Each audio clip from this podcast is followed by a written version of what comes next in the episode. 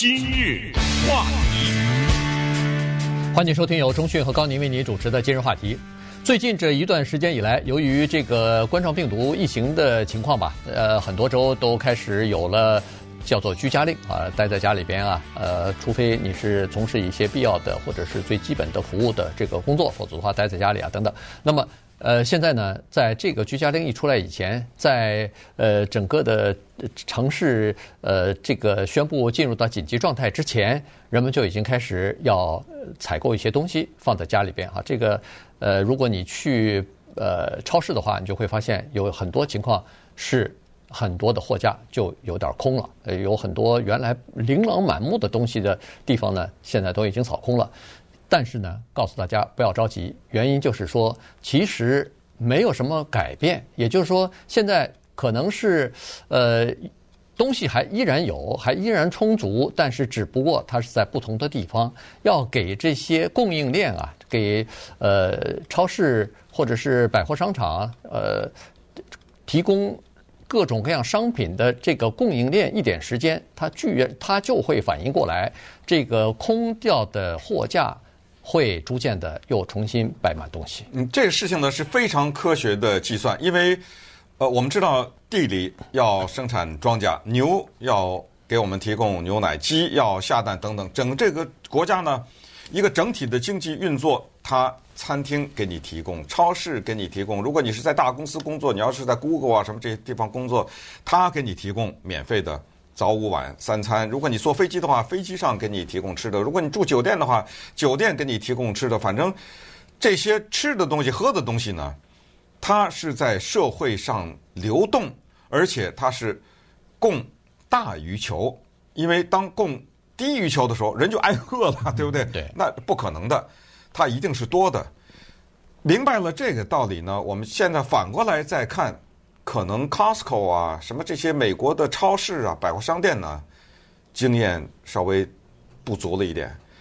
他们没想到，我们是想从第一天抢购的时候，他就规定那个卫生纸每人只能买一个。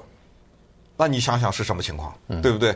那就不会出现这货架这么空，因为他猝不及防，再加上以前我们跟讲过，美国人呢，他不管是什么，他不愿意被限制。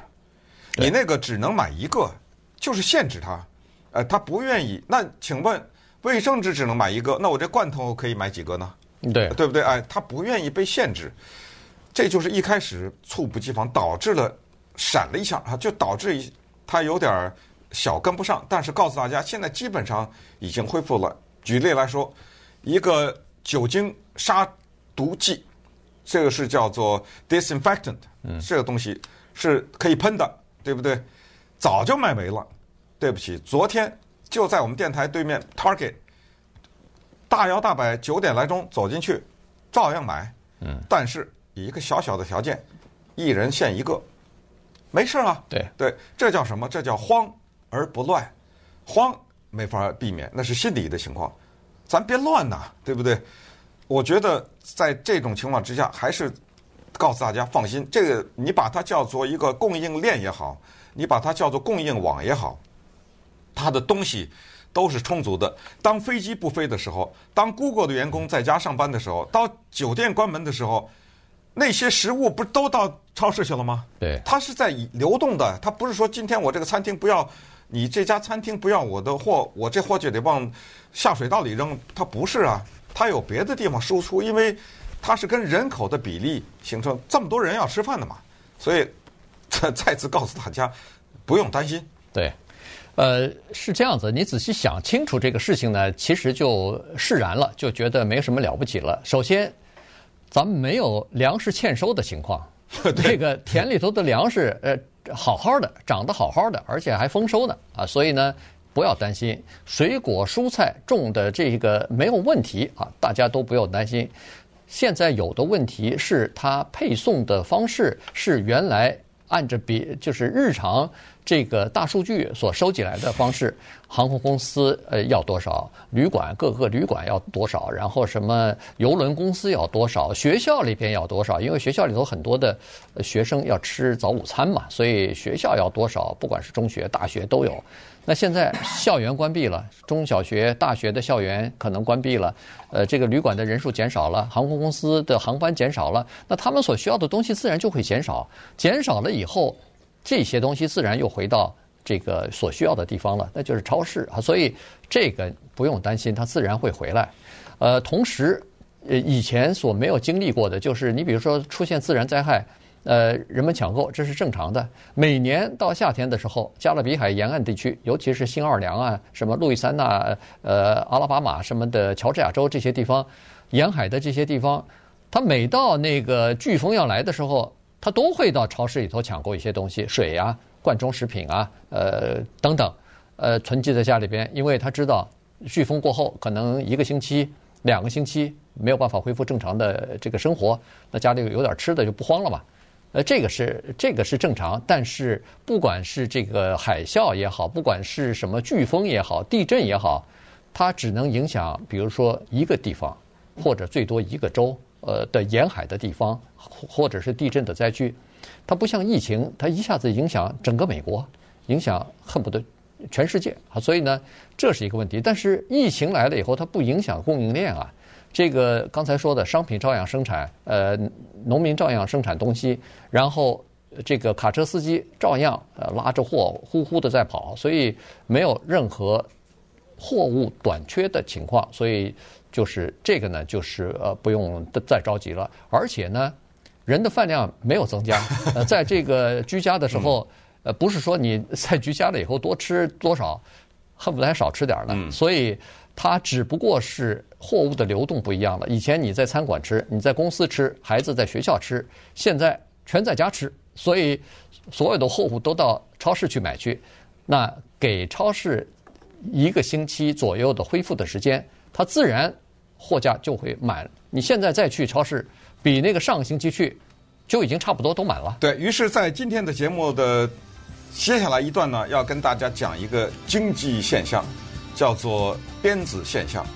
这个现象呢，在英文叫 bullwhip effect，直接翻译成中文的是牛鞭现象。但是因为在中文里，牛鞭、虎鞭、什么熊鞭呢，它有别的含义，对不对？哎，所以。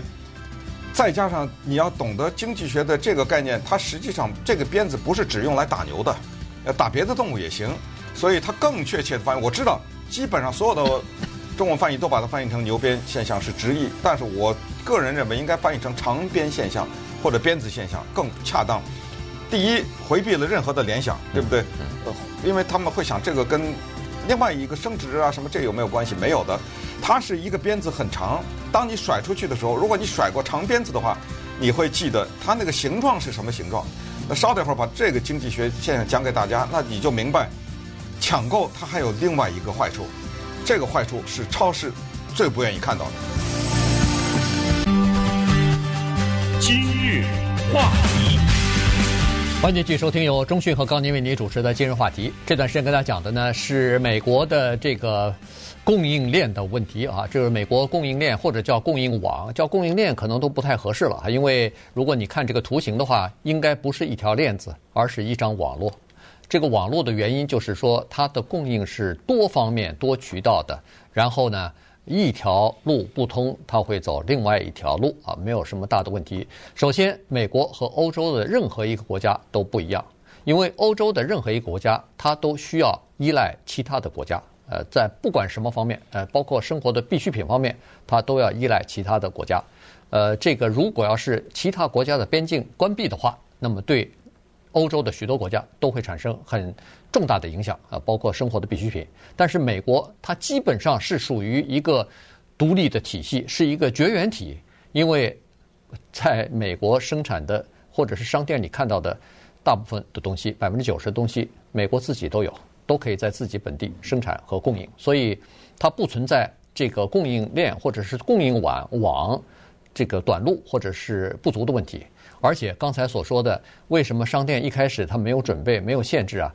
一是经验不足啊，第二是美国这个国家基本上没有出现过，这最近一两百年没出现过叫做货物短缺的情况，从来没都是过剩，都是生产太多了，呃，然后人们就从来没说过什么啊，什么要限制啊。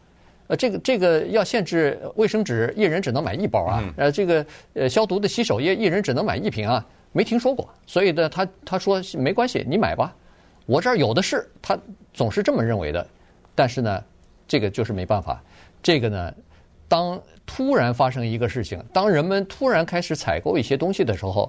这就出现了商商业学或者经济学里边的一个现象，就是刚才说的这个长边现象。嗯，这长边现象呢，就举两个例子就最明白。一个是口罩，先举口罩的例子，再一个卫生纸。突然之间，卫生纸短缺了，对不对？我们也知道，现在生产卫生纸的工厂二十四小时、七天不停了。嗯，过去比如说几点几点这个工厂就关了，现在不但它不停，还增加了工人。我们甩长鞭的时候，我甩过啊，我不知道大家有没有这经验。它是什么形状的？在农村才有的。哎，在农村才，你甩出去的时候，它是什么情况呢？它是一个往前行走的波浪。嗯，对。它不是一个停滞的波浪，那个波浪往前走，呃，这就是货物链或者供应链的问题。你你想一想，这个卫生纸的问题和口罩的问题，突然之间，我工厂加了很多人。最近大家听没听说亚马逊在征人？嗯。听没听说很多超市在征人？对不对？好。突然之间，啪的一下，这个波浪就上去顶峰了。但是卫生纸等疫情过去以后，你能 快速的用完吗？就会出现一个大的低谷，就是大量的裁员，因为突然之间再也没有人去超市买卫生纸了，长时间人不去碰这个货架了，因为他家内他没用完呢。对，他开始用家里以前囤积买好的口罩更可怕。如果疫情过去，我说实话，我真的告诉大家。我已经不记得我上次戴口罩是什么时候了，嗯，可能是我六七岁、七八岁的时候哎，那是在中国大陆，对我都没有记得我什么时候再戴过口罩了，嗯，你想想下次谁还再去买口罩啊？就是人们不买口罩的时间要远远长于不买卫生纸啊，那以后口罩生产工厂它生产的口罩给谁啊？对，对不对？所以这就是叫，这就是供应链最害怕的就是长边现象。就猛的一下，因为一个非自然的需求，突然之间，他大量请人，然后一不满，你等着吧，解雇吧，呃，怎么办？就大量解雇，然后这个波浪呢，还是还在往前走，所以就是这个情况。所以为什么我们有的时候在节目当中反复给大家吃这个定心丸？不用担心，而且为什么现在有这个居家令？请理解，因为怕的是下一个情况发生。如果下一个情况发生的话，那才是真正的大家应该囤积的时候，大家应该抢购的时候。所以，从湖北现在慢慢的开放，可以看出来，下一个情况不会发生。只要你遵守政府的规定，嗯，别出门的话，那就是当农业工人被感染的时候，当造制造口罩的那些人被感染的时候，当工业里边这些工人和那些农业的地里的收割的人被感染的时候。那麻烦才真正发生。嗯，但现在采取一些措施啊，所以呢有隔离的措施。因为美国的农场我们都知道，大部分都是机械化的了，所以呃地广人稀啊，所以这个农业工人感染或者是这个相互之间传染的情况还不是特别严重。现在我看那个政府已经采取一些措施了，就是这个大卡车的司机，大卡车的司机呢基本上也不太会感染，原因是。他们都是一个人开一辆车啊，大百分之九十的时间是一个人开一辆车，容易感染的是在那个交汇处，就是在那个休息室，因为在每一个州，在很多的高高速公路旁边都有那个大卡车司机所休息的地方，那个地方比较大，有洗澡的地方，有小的旅馆可以睡觉，然后有购物的个餐厅什么的，很多司机在那儿。找到朋友就聊天，喝点呃这个喝点饮料，吃点东西，然后睡觉啊。所以那些地方是容易感染的地方。所以现在政府已经开始对那些地方，比如说采取一些消毒的措施啊，呃，要求呃司机到了那儿以后什么用洗手液洗手啊，反正就是各种各样的这个隔离措施已经开始了。如果货物产生出来，这些大卡车没有办法把货物从天南海北运到他们所需要的地方的话。